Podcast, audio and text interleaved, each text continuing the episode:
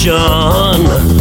I can't get no call to action, but I try, and I try, and I try, and I try. Hello and welcome to Call to Action, the go-to podcast for anyone trying to make sense of the world of marketing and advertising. In an industry that is a minefield of utter bollocks, we aim to capture our heroes and allies from the front line to have a chinwag with. It's like Pokemon Go, with the single but vital exception that it's not a short-term bandwagon of shite. It's brought to you by Gasp, and I'm Giles Edwards, co-founder and M D. Today, I've caught Dave Haaland, an anti-bullshit copywriter with massive fingers. Dave hails from Liverpool, where he currently works freelance. After an early job as a football reporter, his fascination with writing persuasive copy developed, culminating in him working a ten-year stint at Park Group P L C, where he ended up as head of copy. A massive fan of Liverpool F C, Alan Partridge and Scrabble, as well as being a talented poet, Dave says, "You could write your own copy. No bother, like I could fit my own kitchen. Just some wood and screws, isn't it? But when my doors fall off and my sink starts leaking, I wish I'd got someone in." Welcome to the show, Dave. Thanks, thanks a lot, Giles. Cheers. Thanks for having me. Right, quick fire, Dave. So, Mac or P C? Um, P C for me. Thinking or writing? Thinking, definitely. Fowler or Gerrard? Oh, tough one, that. I think, I think Fowler, old school. Monopoly or Scrabble? Definitely Scrabble, one hundred percent. Four-fingered Twix or superficially damaged chocolate orange? Ooh... Yeah, superficial damage to the box, definitely. Roger Moore or Sean Connery? Sean Connery. And lastly, inner city sumo or monkey tennis? Oh, monkey tennis. I had to go naturally into the Partridge accent there. Unavoidable. Uh, so, uh, so Dave, I, I know you listen to the pod, which is great. So you probably know the first question, but can you share what your first job was, and, and equally... what was your first proper copywriting job? How did it all start for you? Yeah, my my, my first ever job, um, way back when I was, I was I think I was thirteen or four, I think probably fourteen. Um, it was in Birkenhead Market, which Birkenhead, um, just the other side of the river from, from Liverpool, where I grew up. Um, the local market. Um, it was it was a job that my brother used to have, actually, um, setting up a uh, or the, the job title I get, I've given myself since was. Um, women's pre-loved shoe stall erection executive, um, which, which basically um, was me um, helping this this old couple set up their, their shoe stall of second-hand women's shoes every Saturday. Um, so I go down in the morning, um, help them unload the van around about half eight in the morning, um, and set the shoe stall up with them. And then later on that afternoon, um, go back about four o'clock and help them take it down. So it was just heavy lifting. Um, of, of all of these big hefty shoe boxes off the back of a van, slamming them down onto this metal counter, um, and that was that really. I used to get four four pounds for the morning shift, plus plus tea and toast, which was a little bonus, keep me going. And then yeah, four pound for the evening one, so that that kept me in um, kind of football stickers and whatever else I was into at the time. So it was a nice yeah nice little earner for my, for my age, thirteen or fourteen. So, but I think even at that time it. It taught me, the, the guy Arthur who, who who ran the stall, he just, he, he was into his crayon green bowls. He used to tell me about nights down the pub with his mates, and he just wouldn't wouldn't shut up. So I think even at that early age, I was introduced to, to the randomness of, of storytelling and just listening to, to uh, the, the crazy tales of this guy. I mean, not not that that was a um, that was that was the benchmark for, for where I where I kind of saw my future, but I, I, yeah. I uh, yeah definitely I could I could put up with his. With his uh, his boring tales from from from from, uh, from day one, really, and thought, yeah, I can de- definitely know how to um how, how to keep people engaged rather than rather than waffle on like he did. How did you then get into copywriting? I did a journalism degree, um, which really taught me the fundamentals of writing, from um, researching to different styles, from editorial to sports and things like that. Um, and then after I graduated, um, I never really did a Um, a journalism job at all. It was straight into P R. Um, I started working for a small agency as a football writer, which was journalism to an extent, um, but then it was only a three-month job. Um, and then after that, I went back to work for, for the university where I did my course as the editor of their, their departmental website, the journalism department website, and then later on the international. So it was straight into P R and, and persuasive writing to persuade um, students to, to come to the university. And it was talking all about the new kit that they had and interviewing students about their time at the university. And even though I didn't know it at the time, because let's face it, ninety-nine percent of uh, of copywriters, they don't start off on it, or they, they, they rarely even know what, what copywriting is. So yeah, I didn't really know it, but I was already I was already doing the persuasive writing, the the, the salesy writing, so to speak. Going back to the football writing, is that as good as it sounds? I'm I'm a massive football fan, as I think you know, but how was it writing about football? Um, yeah, it's it sounds brilliant. And, and I'm I'm a I'm a huge huge big big Liverpool fan, um, but it was such it was such a big disappointment. The, the old leader of my, my, my journalism course wangled me an interview at this this agency in Manchester, um, like a month after I graduated, so it was perfect. I was like, oh, you know, I'm I'm, I'm doing it. This is great. He knew I was into sport and, and stuff, so uh, went for the interview. Found out it was um, I, I'd be looking at I'd be one of three writers um, working on a website for um. an agency which they, I think they, at the time it was Barclaycard, they had the contract from Barclaycard to um, to have some kind of web presence. So I was then one of the one of the three writers to to um, to provide the, the, the stories, the articles for, for their website. Um, so I was looking after um, six or seven Premier League teams. Although at the start I thought, oh, this will be me, you know, going to matches and um, interviewing managers and meeting players. It was basically me just rewriting the Press Association newsfeed. It wasn't anything too glamorous at all. So straight away, it was a little bit deflated. I don't think my face fitted there um, because probably within a month of me starting, my old uni got in touch and they were doing case studies and testimonials and loads of promo for their journalism course that I'd just graduated on a few months prior. And they said, would it be all right if we sent Uh, a camera crew round to, oh no, they didn't call it a camera crew. They said, all right, we we send a photographer around just to give, take a couple of snaps of you in your new job. And then they were going to do all of this, you know, promo of me and, and a few other graduates talking about all these fantastic journalism jobs that we'd, we'd had. So I said, yeah, that's fine, no no problem. So it gets to the day, an up rock six-man camera crew. I'm, I'm meant, obviously meant to be getting on, on with my uh, my work. I'd already squared it with the, the main managing editor earlier that day and said, oh, there's a photographer coming round just to take a couple of snaps at me at my desk. But then what they showed up with all of this kit, there was lights, there was uh, there was backdrops and everything. It's like I was getting my school photo done again. Um, of course, I'm having to uh, just kind of, I went, went over to the managing editor. I just said, oh, is it all right if I get that, that photo done? And he's like, yeah, yeah, no worries. But then it was like, you're talking three hours out of my day. You could just see them all. They were all seething. I'm just like this little um, junior writer just come in, um, absolutely taking a piss, taking three, three hours up my day when I should have been writing about, I don't know, who the, the you know the latest signer for Coventry City was. There's me just sitting at the front like that, getting my photo done. I think the one positive looking back was that it was probably at the most exciting time the Premier League's ever had. It was I'd just, just joined there just as Roman Abramovich had taken over Chelsea. So there was that. So there was that incredible influx of, of players to Chelsea. I think it was Damien Duff and maybe Frank Lampard. Yeah.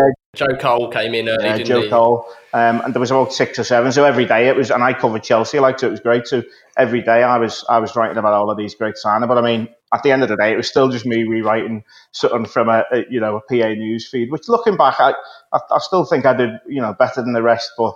It wasn't, yeah, definitely wasn't the, the glamour of a, a football writer's job that I, that I thought it would be. Yeah, a friend, funny enough, a friend of mine covered Charlton Athletic for a few years, and what he's shared with me about that job, I think he did it for two or three years. It it, it sounds so much yeah. better than it is. I mean, I I, um, I had a stint testing computer games as a student, which everyone thinks sounds awesome, but play, I don't know, Harry Potter on the Game Boy for seven hours a day and you'll yeah, soon change yeah, your mind. Yeah. They, they often do, don't they? These, these jobs, they sound great. And then when you actually do it for more than a day, it's like, oh, not again. Yeah. So, and then, so how have you become freelance then? How did that happen? Yeah. So after, after that football writer's job, did a couple of other jobs in between.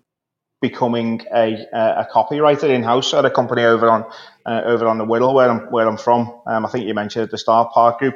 So they sell Christmas hampers to a predominantly female audience, and I was brought in as the editor of their customer newsletter. So likewise with the um, what I was saying earlier about the the fact that I didn't really know I was doing copywriting even then. I was, I wasn't, you know, I wasn't writing any impartial stories here or any, anything negative. It was all positive P R fluff.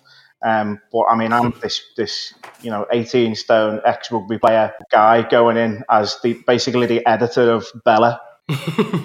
So straight away, day one, I was, I was having to write articles about false, false nails, manicures, home beauty kits, and and all, all of that type of stuff. And I, I'm the only one, so it's, uh, I didn't, I didn't have a team at that time. So um, the, the marketing director just used to laugh his head off. We'd be running through the pagination for the, the forthcoming issue, and he'd just be like, "Oh, what's what's next, Dave?" And I'm like, "Oh yeah, just uh, just an article about fake tans, Mark, yeah." And he, he'd be, yeah, he'd just be laughing his head off. Just the, the, me me compared to this this uh, kind of female beauty um, reg- regimes didn't definitely didn't didn't uh, sit right.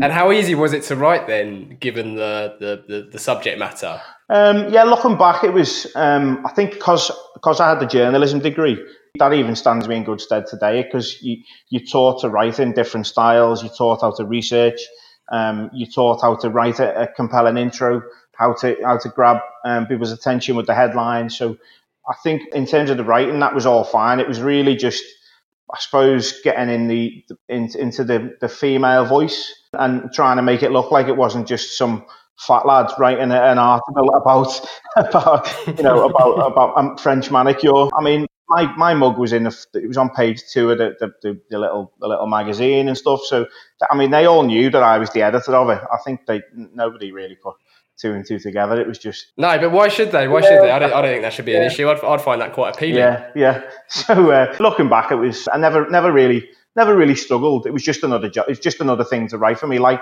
like today, if somebody came to me and said, "Oh, you know, I sell um, steel fencing around, you know, these kids' football pitches. I, I need to sell that." I'd do the research into that, and I'd find out what. Um, I'd, I'd, I'd probably follow the, exactly the same process. Understand what the what the buyer wants, how the buyer thinks. Talk about all the all the benefits and stuff. Exactly how I, how I would back then. Whether it was a five steps to the the perfect French polish or something.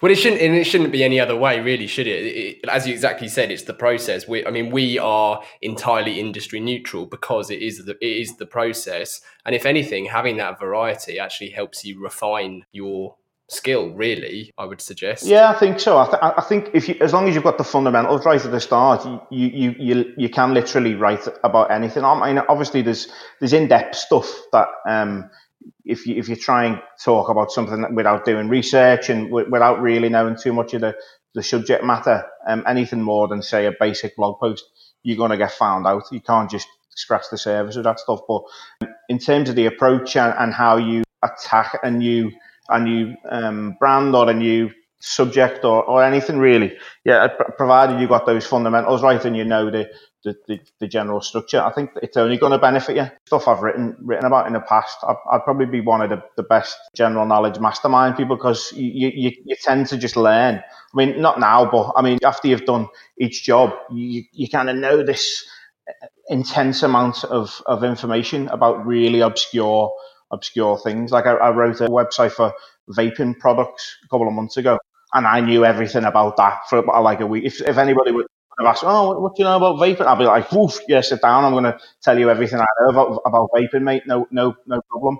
That's good, though. I like that. I, I don't think it's the first time I've, I've repeated this quote, and I'm sure its origins are Dave Trott. It's that the most interesting and creative people know stuff about stuff. Yeah, yeah, completely agree. It, and I think it comes from just this, I don't know, it's, it, I think it's ingrained from when I was a kid. I mean, I was a little hyperactive nutter of a kid.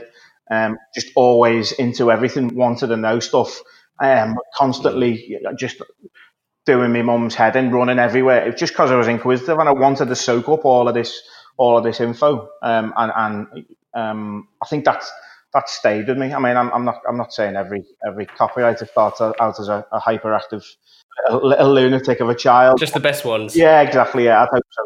Um, but But I, I mean, that's just that's just my my kind of way of the, the way I've always been. Always just this little thirst for thirst for knowledge and, and wanting to find out find out stuff. Um, I think that yeah. stands me in good stead in the in the job I do now. So so yeah, the um, that was in in house for that company, and then probably about six. six I was I was there for ten years. So about six six years in, the marketing director said, um, "Do you fancy um, do you fancy becoming a copywriter?" Um, and I said, um, I'd, I'd heard the word copy when I did my journalism degree. You, you file your final copy to the editor, and that, that was the only time I'd come across it.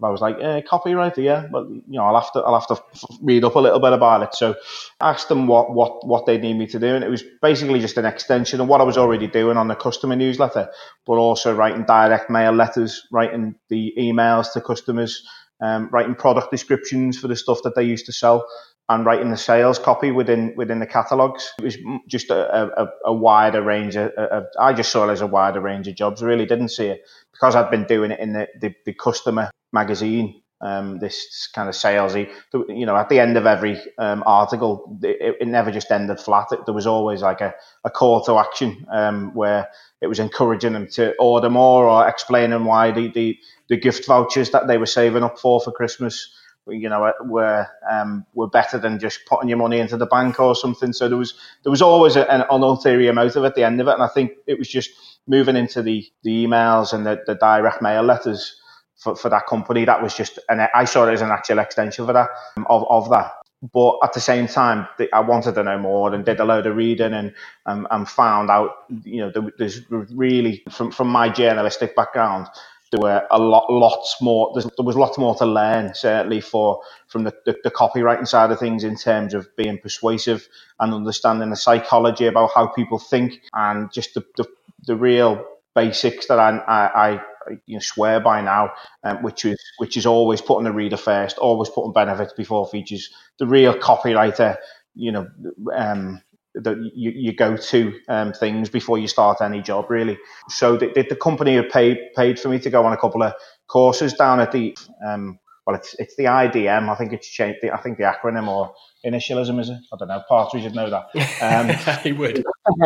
Yeah. The, um, I think I find it an initialism, Dave. Um, yeah, the, um, I think it's the Institute, of, or it, it was the Institute of, of Direct Marketing. Um, it's probably digital marketing or something now. And I just did a couple of day courses there. There was a guy called Paul Shooter. Some of the copywriters who are listening will probably probably come across Paul. And, and, and I did two courses with him, which was um, how to write more powerful direct mail letters, and just a like a, a copywriting masterclass where I took a piece that I'd written for the company, and he critiqued it and showed me where, you know, what I was doing wrong, what I should do right. And that really, I mean, that, that one day down there, that just blew my mind. I still still remember it now. I've still got the, you know, you, you come away with a little folder, like you, you like when you've been on a, an open day at sixth form or something. I've still got that folder, and I'll still refer back to it now. Just re- the real basics about you being um, simplistic with words. So using words like um, ob- uh, get instead of obtain, and needs instead of requirements, stuff like that. He, he was telling me that back then, and I've always kind of used that that approach right through to email subject lines and, and stuff like that. He, he covered all of that, so it was it was probably the, the, the best. I think it was five hundred quid or something at the time. Certainly the best five hundred quid. Well, I never spent, I never spent it. The company spent it. Well, the best best five hundred quid that's ever been spent on my behalf. That was really the, the eye opener. So um, I, I carried on working with them for probably another three years. And then a good friend of mine had, had moved out to Dubai um, to an agency as, uh, well, he's partner there now, but he, he started off, um, I think, just as di- uh, digital director, and just got in touch and said, Dave, do you fancy, um, we've got like an, an I T arm opening in the company. We've got no website. Do you fancy writing it for us?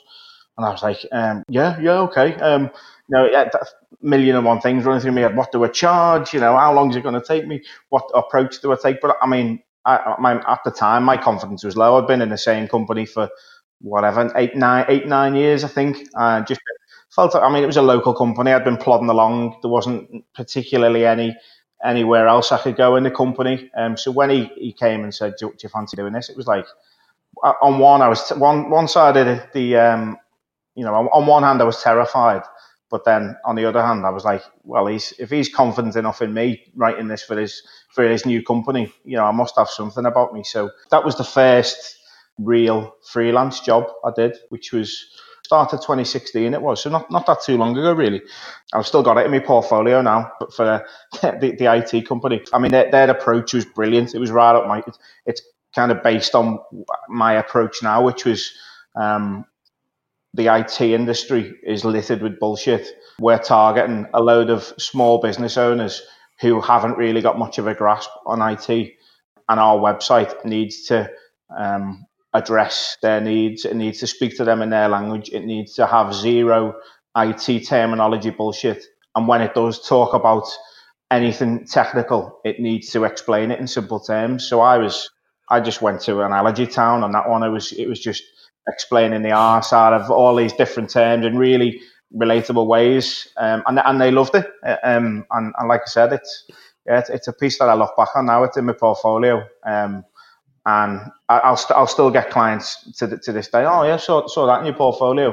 Could you do that for, for us? I'm talking like big I T and technology companies where they can see it's clear as day how how um, simple it is in, in comparison to, you know, ninety percent I'd say of the of the absolute, the worst of the worst technical, inward focused, complete, uh, absolute technology, technologically um, backward guff that, that you see out there. It regularly just sounds like two I T directors chatting, or two engineers, doesn't it? There's there's too much friction by way of technical language or job, whatever it is. It just always tends to add more friction that doesn't yeah, make sense. I think I think they tend, because that's the language that they speak. It's, I mean, if you're not a marketer, you, you tend to, I think when your your daily vocabulary is acronyms and internal, uh, you know, th- this internal techno babble, and you haven't got um, somebody to translate that for your social feed, it's naturally going to sound like that. Um, and, and I think that there's a danger of that happening as well when the the directors are, or the, you know, the decision makers who talk that stuff take too much control in the sign-off process um, for for the, the, the their, their output, their marketing output, because with all intents and purposes, a copywriter could make it as, as relatable as possible. But then if the, if the I T director then changes it to all all his usual um, techno-speak, they've, they've got no chance, really. I found somewhere you wrote your three key points of keeping it simple, speaking the truth, and telling a story. Are there any other rules that you tend to follow? Um, th- th- I mean, they were the, the three that I, I kind of started off with back back, back in the day. I mean, it was it, it, it's always been, for me, it's it's always rooted in simplicity. Um, and I know that's that's probably true of, nine, again, I'm, I'm talking percentages, but um, ninety percent of copywriters, which is, let's just keep this simple. And when you're talking to clients, it's, how would you explain this to a, a ten-year-old kid? Let's let's just keep it in in real um, basic terms. So that's that's definitely the one I'll always do. Again, back to what I was saying before, the stuff I learned on that copywriting course with Paul Shooter, which was, you know, say get instead of obtain, say needs instead of requirements, stuff like that. The, the real basic stuff. Speaking the truth again was in life. The more bullshit and, and lies, even the little white lies that you spout, you end up backing yourself in the corner, and you're going to have to explain your way out of it. There's a lot of claims, you know, with, with I'd say, that really with some suspicious facts, stuff that they can't really back up and things like that. The more um, more flexible you are with the truth, the the, um, the more chance you've, you've got of being called out, I think. And people aren't stupid these days. They will call you out, innit? Especially because social, social media is so accessible now. They'll just...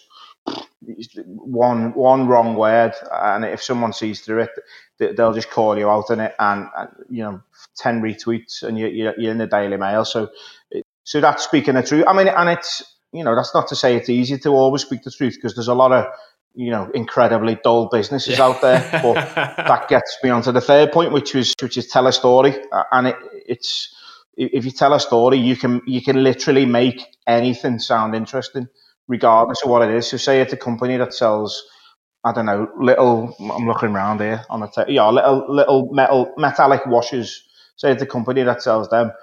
They're on their, I don't know, their Twitter feed, they might, day in, day out, they might be saying, you know, oh, metallic washers are the best metallic washers in the world.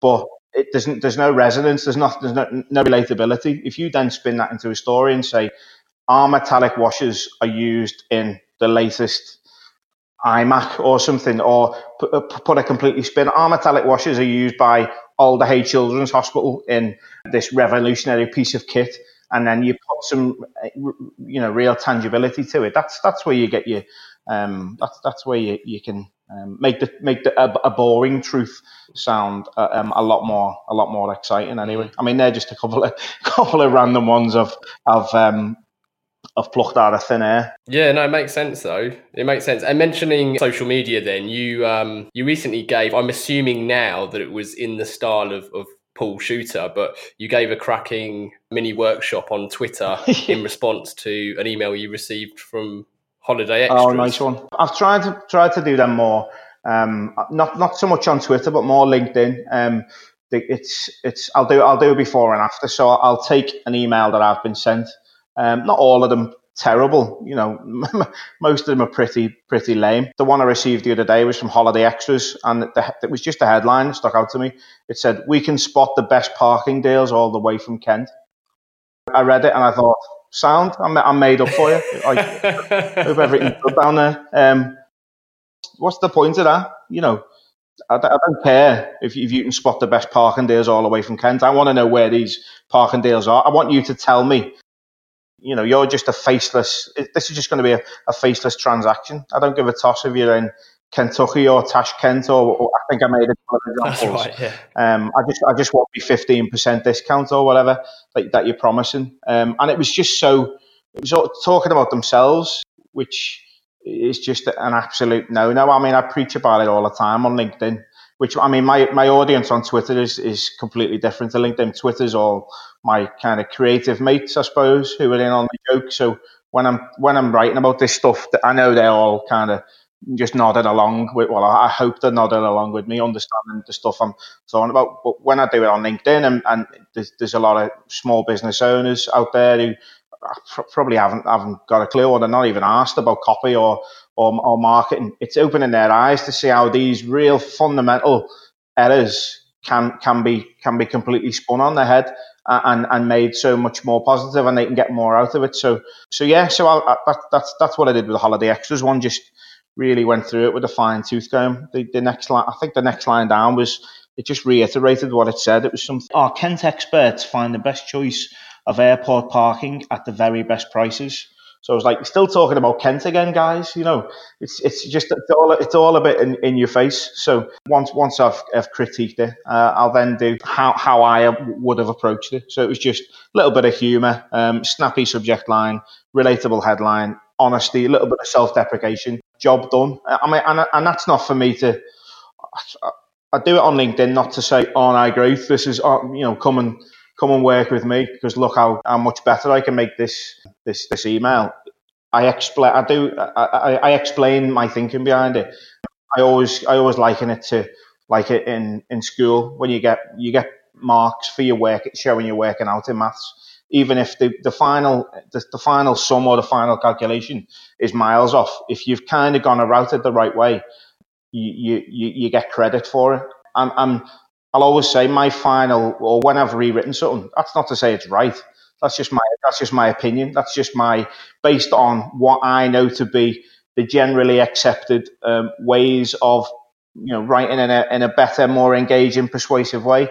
That that's how I would have done it. So I've had I've had some decent feedback from from LinkedIn. Like I was saying, I don't do it to say, "Oh, aren't I great? Come and work with me." I just do it to show them how simple it is, how how how they can do it themselves. And if they want, if they need a hand, if they want me to come and help them with something, that's fine. But I certainly don't. Um, I don't approach anybody and go, "Oh, you know, can I?" Don't do any hard selling or, or, or whatever. I think that's the that's the one the one part of, of Gary V's whole spiel I think I agree with, because I, I, I watched a video of his a couple of weeks ago on LinkedIn. Like it's like you can avoid them these days.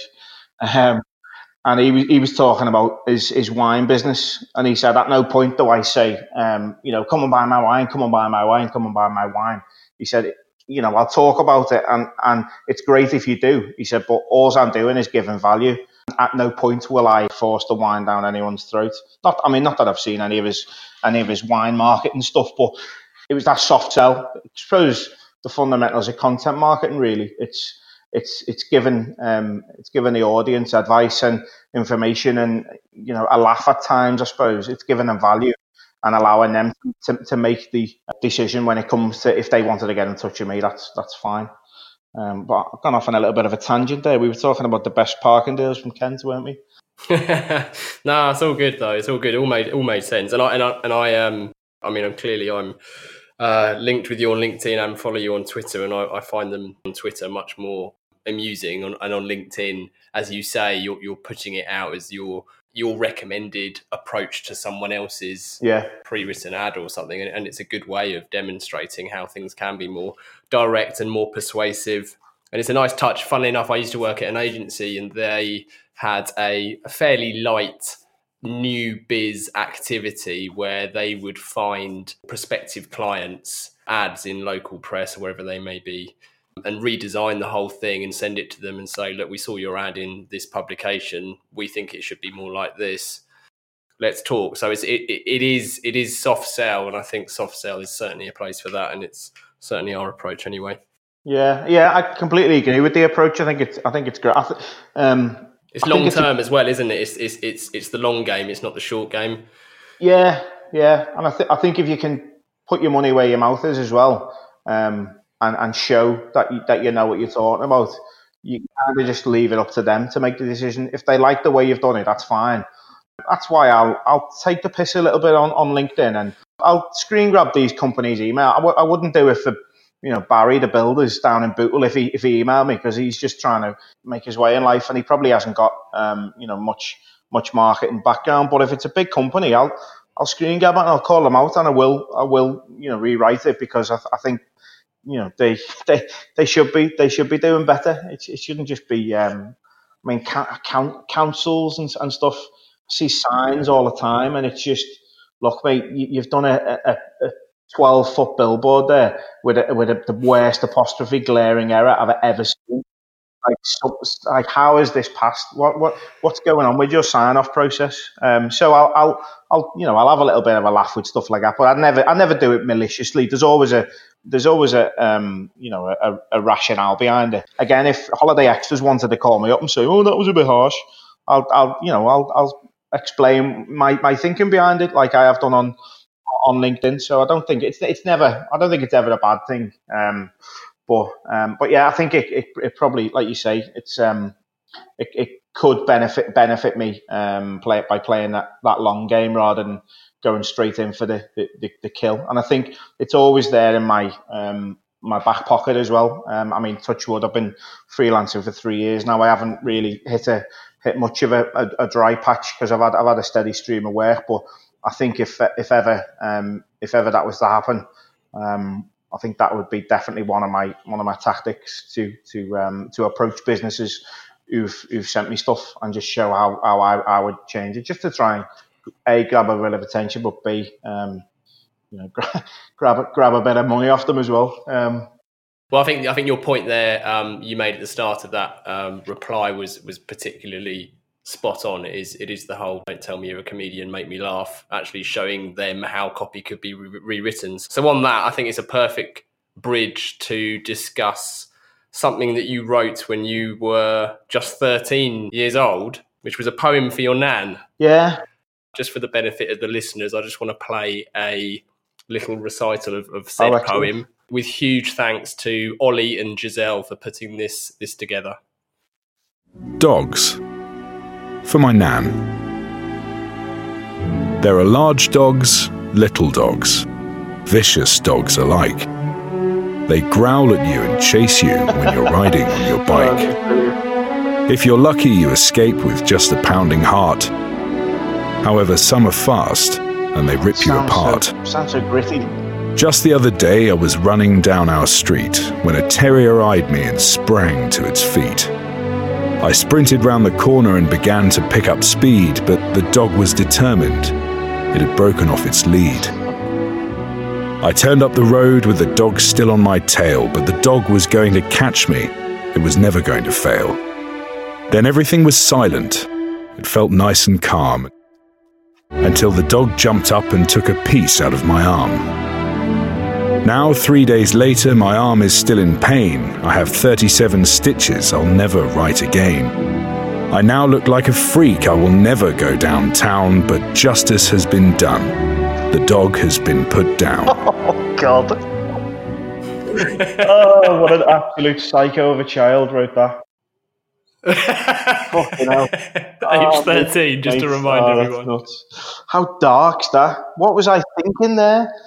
Uh, I think, you know what? I think I just, I remember being bitten by a dog walking home from church once, and that just probably stuck stuck in there. Yeah. But am I right in, in, in thinking your, your nan would proudly show that around? Oh, it was on, it, she framed it, right. I give it to her. Um, after this, this was like a little homework task, I think. I gave it to her and she framed it and it hung on the bathroom wall.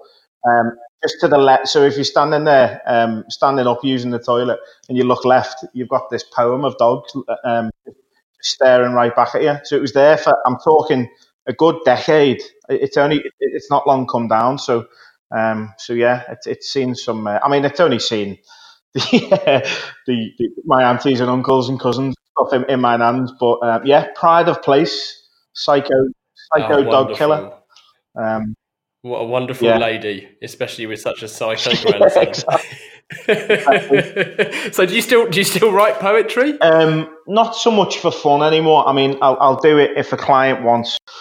I mean, you've got all of these national days now, haven't you? So National Poetry Day and and stuff like that. So I'll I'll um I'll do a, a, a piece if if they need to. Um, I worked with an agency over the over the road from, from where I'm based in Liverpool on a new brand narrative for the Liverpool City region um, recently. Um, and as part of that pitch, I wrote a um a, a poem um just to, just to, to tail off the pitch, and that they, they loved it. Like they, they went for it. We won the pitch just just with this poem, which is all about Liverpool. So um I still I, yeah I still like to have a little dabble from time to time, um but it's it's not so much fun anymore. It's just it's just um when I can, you know, when when the moment when the moment strikes me. So um I'll do I'll do them on LinkedIn. I've done done a couple on LinkedIn this year, which had some had some decent feedback. I mean, you know. Talking vanity metrics, like, because I didn't get anywhere off the back of it. But I mean, people, you know, people are like, oh yeah, I like that. You should do more poetry. But I don't know, we're too busy at the moment. I haven't got the time to. Uh, I'd love, I'd love to have that, you know, a little bit of extra time to, to do that. But yeah, we'll see. Oh, you should, mate. You should, because you know, age thirteen, there's there's there's real potential and talent there. Yeah, yeah. You work presumably then with both clients directly and via agencies. How how does that differ, and do you have a preference? Albeit you've got to be careful to say so because you don't want to deter the other. Yeah, it's it's. I suppose they've both got the benefits, really. I mean, the the um, I, I, I mentioned earlier the, the first job I'd done for from my friend's agency out out in Dubai that he was working for. I'm actually still working um, with them, so so I I probably. Half of my month is taken up doing doing stuff for their clients. That's all remotely, obviously, if they're ba- they're based in um, the centre of Dubai. Um, with them, it's I mean they've they've got huge brands. They've got the likes of Emirates and Nespresso and, and Standard Chartered Bank and stuff. So the brands are, are a lot bigger than than who you know the, the businesses that would approach me, for instance. So I've had loads of great exposure to some um, really big, well known household brands, um, which is has been great in terms of seeing. Um, getting access to their, you know, brand tone of voice guidelines and, and things, and being able to adapt my tone for, for how they talk to their, certainly for their Middle East audience, but also some of the, some of the, the global uh, campaigns that I've worked on. But but yeah, I, I mean, I, I love working on those bigger brands. That's, it's great, it, and it, it gives me the experience um, rather than just focusing on um, working for, for local businesses and stuff, which is. It's great in terms of the, the work. I mean, the work for me is always the same. I'll take the same approach, but um, just that, having that wider, knowing that more people are seeing it, and, and having a bit more of a um, an impact on a on a wider scale. You know, knowing that my email campaign is going out to thirteen countries um, across the Middle East and North Africa is like, whoa, just mind blowing. And whereas I know, um, again, Barry's the builders down in Bootle. I know. A little brochure I'll do for him is only probably going to see twenty people. Um, but then, that said, that's probably the, the benefit of the local businesses. It, it, you, you cannot put a figure on seeing how much of a, a, a tangible difference you can make to, to real businesses and seeing the impact that you can have just just through showing them some really basic stuff. So when I'm working with the agencies, I mean, they the, the talk and the acronyms and the, the the brands, you know, the industry speaking, it's it's just a, a million miles an hour. Whereas local businesses, I'm I'm going right down to the you know the bare bones of look look mate, you know we can't just have a twelve point list of features here. Um, the, the best way is to is spin it on its head. And I mean, there's a, a nice little example I'll always give for to explain the importance of putting benefits before features when I'm talking to you know one man band local businesses and stuff, which is A O dot com did a great one. I think Paul Shooter actually told me about it. I'm, I'm, uh, I've mentioned Paul Shooter about eight times, but that shows how, how much that, that, that one workshop had on me um, five year, five or six years ago. Um, and it was um, when they, they were selling washing machines, and rather than rather than have, say, on Curry's or Dixon's or whatever, their washing machines would have, you know, four point two, I'm making numbers up here, four point two super low decibel noise level. Um, A O dot com would say, This this washing machine is so quiet it won't wake your sleeping baby. So straight away you can see the benefit ahead of the feature. So I'll always I'll always go go um, and and and try and um, you know explain um, things just in re- in really simple terms. The example I always give for benefits before features is is that people don't want to buy nails; they want to hang a picture on a wall. Yeah, yeah, that's a great one. That's a great one. Actually, when I started, sorry, again, going off on a tangent here, when I first started out um, looking to become freelance from uh, from my in-house job, um, I found I stumbled across Tom Albrighton's website, A B C Copywriting, and he does that. He's like, the, that homepage is just a, a masterclass in um, illustrating the difference between writing and copywriting. He just, have you seen his website? Yeah, yeah, yeah. I'm a huge fan of Tom's. In fact, he's come up on the, um, I think Vicky talked about uh, Tom Uh, on her episode of Call to Action. Yeah, yeah. He's, uh, and Glenn Fisher, to be fair. Yeah. Oh, Glenn, Glenn's great as well. I met Glenn last month at a, at a conference. We were having a, having a good chinwag. Um, but yeah, both both him and Vicky are, are real experts. They're, they're, they're hugely talented and, and lovely, lovely yeah, people. Yeah, yeah. I love love Vicky. Met, met Vicky in London last year, and she's, I mean, even ever since I started off, she you know she, she coined the Copywriters United, and she's just endlessly reposting stuff about um, jobs, and dead funny as well. She, she, she's brilliant. Like yeah. so, yeah. I got I got to meet her in, in London last year. That was uh, we. I went on one of her first copy safaris. Ah yes, yeah, yeah, yeah. We've plugged those before. They're they're awesome. They're fantastic ideas. Yeah, it was brilliant. Um, yeah, me and me and Doctor Draper, um, Ryan Ryan Warman. We'd um, we'd had a Copywriters Unite the night before, so I think we were a little bit worse for wear, but we, uh, yeah, it was, it was a good. Yeah, I think I've seen the photos actually. yeah, yeah, yeah. So it was an ace one that, walking up and down Regent Street, just critiquing all of the, um, all of the, the ads, and um, yeah, no, no prisoners whatsoever. I, I think I'd, I'd, I'd rocked up late. I, I think I'd, I'd had a little bit of a hangover, um, and then met met Vicky and and Ryan, um, and another copywriter, Katie, as we were walking down Regent Street. Um, and I think one of the, the first ads I, co- I commented on, I, I think it was a, just a single word. I said, oh, that's a nice word. And Vicky was straight on to me, but what's nice about it? Tell me what's nice about it. And I'm like, oh, oh okay. Um, and I, uh, which was, which is great. I, I, you know, I don't, I, I'm not challenged in that way um, when I'm explaining to my own clients or, um, you know, why is that particular word? And I think it's only when a group of copywriters come together that you can really go to town on the, the, the power of a single word or, or or the pace of a sentence. Or, I mean, I, I made a point yesterday on, on Twitter. There was a, a headline from Booking dot com um, where they used they used the word place instead of home when they're referring to rent out your place. I think they're trying to do an Airbnb, and it was rent out your place, but it was the the the t- the, the way the, the word place sat in the sentence just never had the same.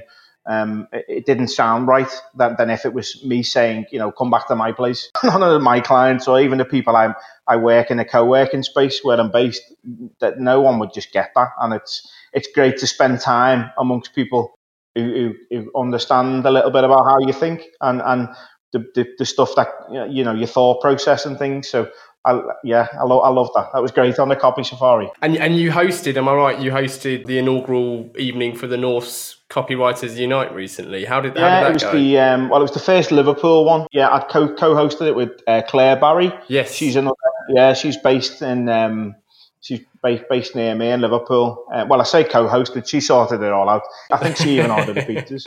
I just rocked up and, and got the first first couple of drinks in. There's a pattern here. yeah, yeah, I'm, sh- I'm showing myself up here. I mean, I shamelessly put my um, name to this this um, this co-hosting with with uh, with Claire. But yeah, that was the first um, the first Liverpool one, um, and I, I think there was about twelve people turned up, and it was a it was a nice mix of um, wasn't just writers. There was a, a videographer there and a, a couple of um, social media um, social media managers as well. So it was a, it was a nice blend.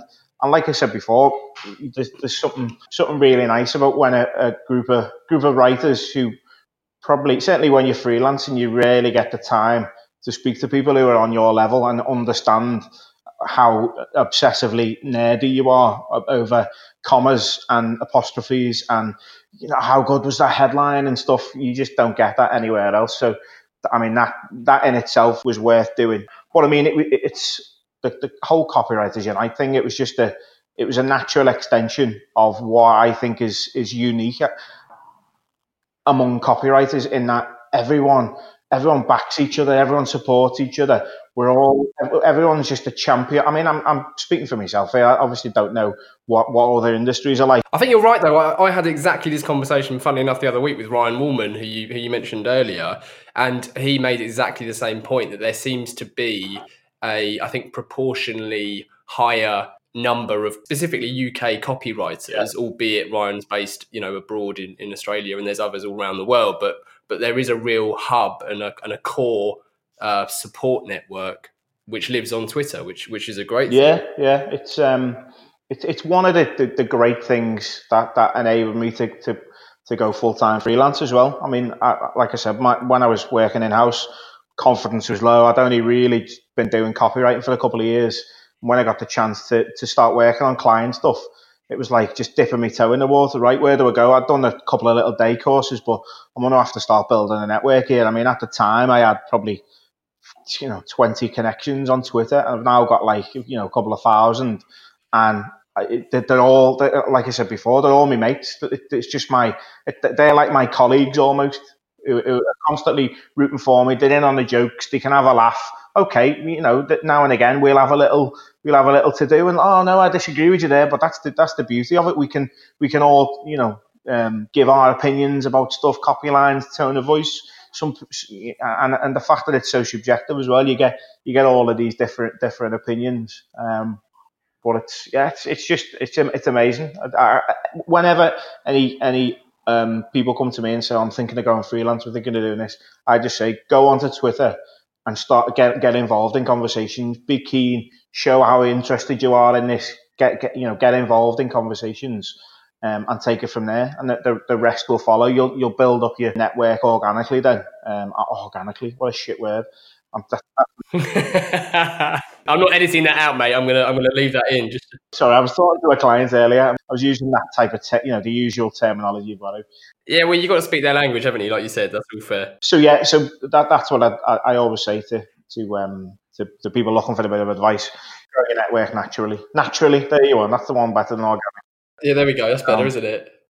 Well, talking about that, then I've I've a couple of um listener questions, which I'd like to chuck at you. Okay. So asking the general public for their opinion, be it on Brexit or boat names, is notoriously fraught with danger, but that's not stopped us asking for listeners to put questions to our guests. Uh, so we'll start with copywriter Claire. Now, this isn't Claire Barry, it's another Claire. Um, and I originally put this to Vicky Ross in, in, in a previous episode, but this question tends to be quite divisive, so I thought I would put it at you. So Claire asked, what do you think of emojis? Ooh, um, I, I I use them. They're, I mean, they're obviously my mortal enemy because I'm a writer. um, but I think providing that they can communicate something, um, I think they'll, and they're, they're widely available. They'll, they'll always they'll always have a place, um, especially when you've got, you know, less and less time. To I was am I saying fewer and fewer time? No, it's definitely less and less time. That one always catches me out. Yeah, we've got less and less time to grab attention these days. I think the the balance has got to be right. You can't just you can't just you know smash them in every every piece of communication. If it's done well and it's done tastefully and it's done tastefully is probably the wrong word, but if it's done, I don't know, in a cool way, I think there's a there's a place for yeah. it. But yeah, nothing. Uh, definitely, um, definitely not wholly against them, but. I don't know. It's a bit of an on your fence, on your fence answer, though, isn't it? Yeah, but I think that's fair. I mean, I think it's true of everything, isn't it? It's not, things are rarely binary. I mean, Murray Calder coined a great term of false binaries, and there's so, there's so many false oh. binaries in our industry where people are forced between saying yes and no, or good or yeah. bad. And and I think you're absolutely right. If they, they could be used really well and really effectively and really intelligently, but using them for the sake of using them, as with anything, isn't isn't necessarily um, yeah, the way to go. Yeah. The other Uh, question we've had in is from is from Mark, who is also a copywriter and clearly another Partridge fan. So he has asked, how would you like to be disposed of when you're oh dead? Oh my God, how would I like to be disposed of when I'm dead? Ah, oh, um, I think that's straight from uh, yeah, Norfolk it is Digital. North Norfolk Digital. Who is the best lord? Lord of the dance or of the flies? Who invented yeah, the, who skip? the skip? Oh, I could talk Partridge all day. I mean, Partridge. Well, what was the question? How would I like to be disposed of when I'm dead? That's it, yeah. Oh. I think, yeah, I think for Mark's benefit, it would be unfair not to answer. Um, I, I, you know, I, I love in films the Viking, you know, put on a, a put on a pallet, set fire to a couple of coins in the yeah. eyes, sent out into the middle of the um, middle of the North Sea. Yeah, that's or dramatic. The middle, of, the middle of the River Mersey, I suppose. yeah. from where, from where That would be the Scouse burial. Put on a pallet, shipbuilding. Put two two pound coins in my eyes. Yeah, draped in a Liverpool scarf or something. Yeah, hilarious. Well, I hope Mark's happy with that answer. He certainly should be. Yeah, yeah. I hope I, I hope I did it justice. Into, I'm sure Partridge would come up with an equally bizarre answer as well, wouldn't he? Uh, so, the, so the final part, as I'm sure you are aware, Dave, is our four pertinent poses. So question one is, what advice would you give to your younger self? I suppose it's just to um, it's to have a laugh and to to, to know that business, being um, doing business doesn't have to be serious at all. I spent years festering in a in a job that I just didn't like. In, and in the back of my mind, because I, I used to have a laugh and take the piss a bit, I always thought, am I doing this too much? Am I not being taken seriously? And it was only when I really started freelancing and, and did my own thing that that became my voice. And I realised that it's it's a way to um, it, it's a way to actually set yourself apart from other people, um, and and you know not not just blend in with everybody. I think Dave Trott always always makes the, the great point of, um, you know, certainly in advertising, people want to be entertained. And I think um, it's probably wrong of me to say it as a copywriter, because everything I do, or there's there has to be a, a humour or an entertainment element in it. And I know that's not for everybody, but for the stuff that I do on, whether it's social media or any any any of my own marketing that I do, there's there's got to have an element of fun to it. And if If my audience doesn't like that, they can switch off, and I know that I know they're not, you know, they're, they're far too serious for me. So I, I kind of see that as a, a little, a little bit of a filter, anyway. It filters out the dullards. So I, I know I'm not, I'm not just working with, with people who, who, um, who want to keep things serious all the time. So a bit of a long answer, I suppose, but don't be afraid of having a laugh. So if you could banish one thing from the industry, what would it be and why? Oh, banish one thing. Um, it would be these throwaway phrases, um, which is more than one thing, but I, I write about it all the time on social. Stuff like high quality, um, and you know, better than ever. It's like, you're not going to make a shitter thing, are you? So it's, it's definitely going to be better than ever. Or there's a classic one, um, designed around you. It's like, who else is it going to be designed around? Is it going to be designed around fucking a Martian? No, it's going to be designed around me. Or built to last, like they're going to like they're going to make it, um, you know, to just to, to blow away. Just little throwaway phrases that people have people have just become. The, the, I see them as safe phrases. You just yeah, stuff and stuff the stuff that you would by default assume to be true. Like when people say they're experts, we yeah, selling yeah, a service. Yeah. Well, clearly your competitors aren't saying any different. So. Yeah. Yeah, it doesn't help me decide. Yeah, yeah, and, and I'll notice. I, I, I just I don't know if it's if it's just me being weird or if it's a, a trait among amongst other wordies, but I'll notice things like when you hear the phrase "sit back" and what's the next two words that come after? Sit back and relax. They always say that. Just sit back and relax. Like, what, what about if I don't want to don't want to relax? I just want to sit back. But it, it always seems to have to follow. Sit back and relax, these four words in that precise order. And it's like just little stuff like that bugs me. Um, I mean, that's just a that's just a weird one. The other stuff is is like you say, the um, it's it's just um, phrases that you'd expect to be true anyway. High quality, better than ever. It's, yeah, yeah. Change change the record, mate. Um, are there any books you would recommend? Anything by Dave Trott. I mean, yeah. my my approach to storytelling, I suppose, on LinkedIn is just absolutely ins- inspired by the way he does stuff. I mean, I don't know what he's obviously the the, the most well-read man in history. The fact that he'll, he'll you know, um, Tom Fisher from Arkansas in seventeen forty-two. It's like, whoa, where are you coming up with these stats? And then at the very end, there'll be this really poignant m- message about why, you know, how, how why you should be creative, um, or, or you know, the, the approach to creativity that you should take. So that's, you know, all the Dave Trott books. So what are we talking? Predatory Thinking, and I'm sure everyone's everyone's already got them. His new one, Creative Blindness. I'm, I'm halfway through that, but just, yeah, one plus one equals three. Yeah, it? yeah, that's the other one. Yeah, they're just really, really easy to pick up um, and read. Um, and there's there's another really cool one that I got recently by a guy called Michael Johnson. Um, it's it's a little green book. It's called Now Try Something Weirder. Um, and he, he, yeah, he, it's just re- again really. I mean, I, I get a nosebleed if I write anything more than say four hundred words. So the, the shorter the better, and the punchier the better. Um, and his his book's just great. It just covers. Um, I think that the whole shtick of it is how to, how to keep um, having great ideas um, and survive when you know when, when you're constantly running out of um, or running down dark alleys. And his whole book is just heavy on the micro copy, which I, I mean, again, a lot of copywriters will probably agree with me. Micro copy for me is as important as headline copy sometimes. In, in, in terms of, I mean, headline copies are impactful stuff, but the, you know the the, the ter- your terms and conditions and the stuff which Monzo and, and the likes absolutely smash. That that little tiny copy um, is as important in building the the, the, the relationship long term. Um, well, and it's so often overlooked, isn't it? I mean, there's I, I hate using Innocent as an example, but but a good example is their contact page on the website, where instead of phone, it just says call the banana phone on yeah, whatever. Yeah, yeah. It's, it's little touches like that, which which re- they're memorable and they're sticky and they stick in your head and you think about them. Therefore, it does exactly what you want all of your comms to do. Yeah, yeah, and and you read every every single single word of it. I mean, I um, again name name dropping, but um, spoke to Nick Parker at um, he was at the, the Creative North conference last month, and yeah, that's exactly yeah. what I said to him. I said everything you do or everything you you know he's got um, the the Voice Box um, tone of voice kit. I said, I've, yeah, we've got that. Yeah, yeah, yeah. I've I demoed it um, last month with another copywriter who lives near me, Claire Jennings.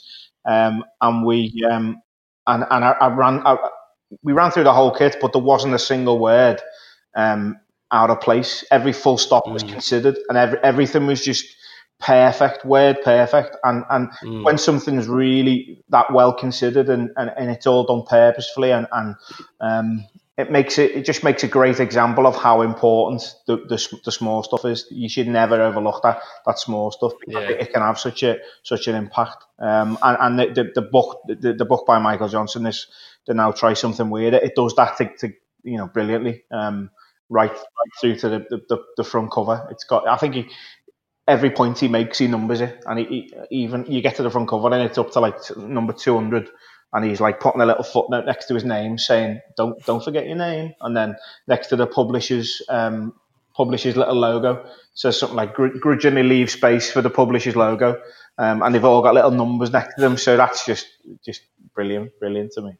And it's, it's that really succinct stuff as well, isn't it? I mean, my um, going on a tangent slightly, my one of my favourite comedians, Bill Burr, he he references jokes sometimes being fat-free, where if you take a word out, it completely loses the joke, yeah. and it's just that purity in in some copywriting that we call it trimming the fat here with copywriting, that editing process where you think, you know, does that word need to be there? If I take it away, does it still make sense? And sure. and whatever. But funny enough, Nick's actually coming on the pod in in a few weeks' time, so oh, we'll no oh, doubt talk to him about Voice Box in more detail, because as I say, we've got a copy here and it's it's brilliant, absolutely brilliant. Yeah, yeah. I um like I said, we, we demoed it. Um, Claire, um, me and me and Claire Jennings, another another copywriter in Widnes, just round the corner from me. Yeah, I've met Claire. Yeah. yeah, yeah, yeah, yeah. Fan of Claire's. Oh, excellent. Yeah, she's uh, yeah, she's she's great. We ran through the whole the whole kit, and like I said, it's. I mean, for me, it, it just puts um kind of puts tangibility on stuff that you you already know, but it, it really kind of formulates it. It takes a lot of the things that you you you already really know in your head. It's hard to get down on paper. So he, he adds, yeah, he adds, I keep going back to, again, this word, tangibility. He adds some realism to what you already kind of know in your head about different tones and different ways of speaking that you've never really had to explain before, or you've never written down, certainly not explained to clients before. So to have something physical that you can go in and go, yeah, this is, let's run through this exercise, bang, bang, bang, bang, run through all of the different ways you speak. And then at the end of it, here's an exercise. This is how we can write in your tone. It's just, genius. I told him that the other week. Brilliant. Lastly, then, we, we always dedicate the show to someone, and we bestow or hospital pass that honour, depending on your point of view, to our guest, who also has to give their reason why. So so can you dedicate this show to someone, Dave? Um, two, uh, two, well, three people, let's say three people. First, the first two, che- going up, going full on Oscar speech cheese here, but definitely me, me parents, me mum and dad, because he said at the start, no bullshit, anti-bullshit, copywriter. My mum and dad are just, they, my mum, my mum keeps it real. I'm talking real as real. Cannot get the, you know, get, what's what's the phrase? Can't get the wool over their eyes. But she's just like, you can't get anything past her whatsoever. And she's she's more anti-bullshit than me. She'll see through anything. And once a week, you know, they, well, they they go to their local pub for a pint twice a week. At least once a week, I'll go and just sit with them and just listen to their stories and listen to how they speak. And I see that. That's almost, for me, that's almost as good as reading something, because I'm hearing, I'm hearing now just the, the the realest of the real speak just amongst amongst themselves, which sounds a little bit wanky, doesn't it? As if I'm completely different. No, well, no, I don't know. But, if it if it sounds wanky, then yeah. It sounds wanky. I don't I don't think it does. But yeah, I mean, and they, and they always do. They always have done. Keep uh, keep it real. Um, And then, so they're the first two, and then the, the third one would, would be would be um, the, the friend of mine who really gave me the opportunity to, to become freelance. Which is, his name's Matt Richardson. Uh, he's he's a he's okay. a partner in this agency in, in Dubai, and I, I still still speak with him um, every week. I was out in Dubai with him and uh, meet, meeting all the guys from that agency in March, and he's um, yeah he really gave me that first opportunity and, and believed in me at the start, and I, I couldn't have been been here without him. So. So, yeah. Awesome. Yeah, yeah, it goes a long way. Oh, absolutely. Yeah. And I'll never forget that. And I, I tell him that. He like, you can see him like rolling his eyes and cringing when I do. I say, I'll never forget this, never forget this mate. Never forget this. But it's it's true. It's true. If you, if you um, you know, I think if, I think that's important as well in life. If people give do a good turn for you, it's always it's always nice to, if you if you can't immediately, you know, pay them back, it's it's almost it's always nice to let them know that you, that you appreciate it. one hundred percent. Yeah, especially when, when it's helped when it's helped you out. I mean, I'm I'm I'm you know a million times happier than, than I was when I was when I was stuck in a, in a, in the day job. Like now I'm freelancing, so it's it's um you know I've got I've got him to thank for that.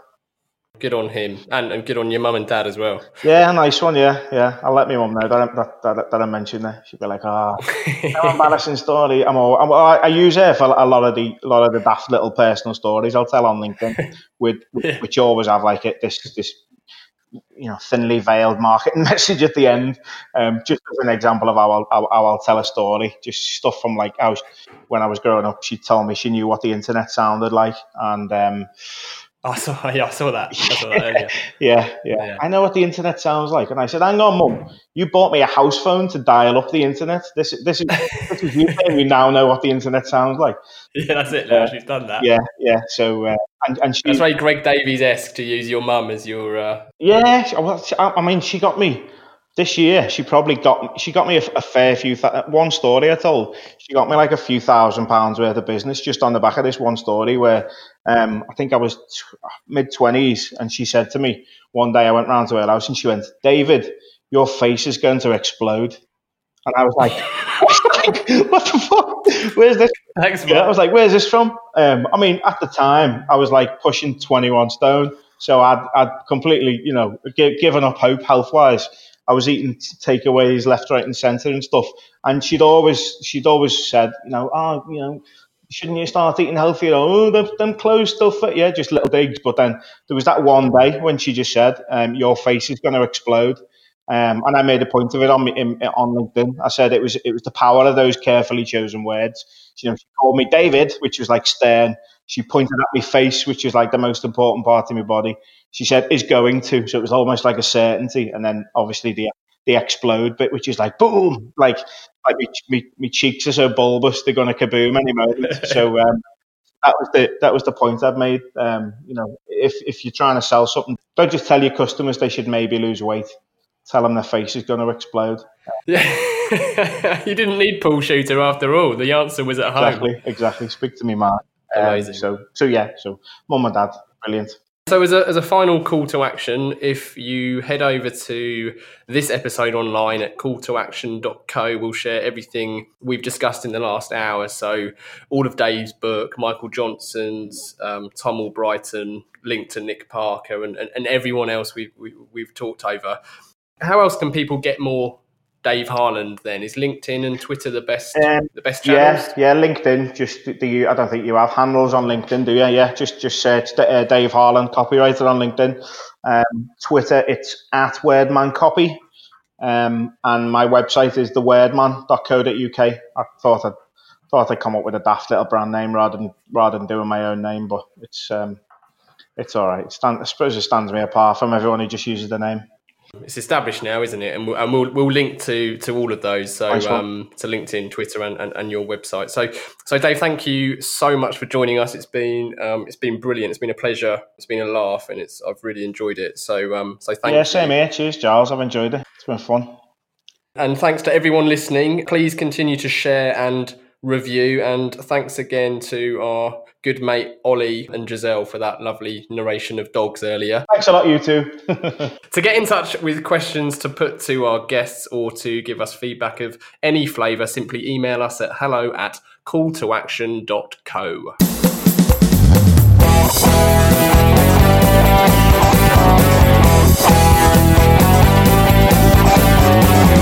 I can't get no call to action. I can't get no call to action, but I try, and I try, and I try, and I try. I can't get no call to action. Oh, I can't get no call to action.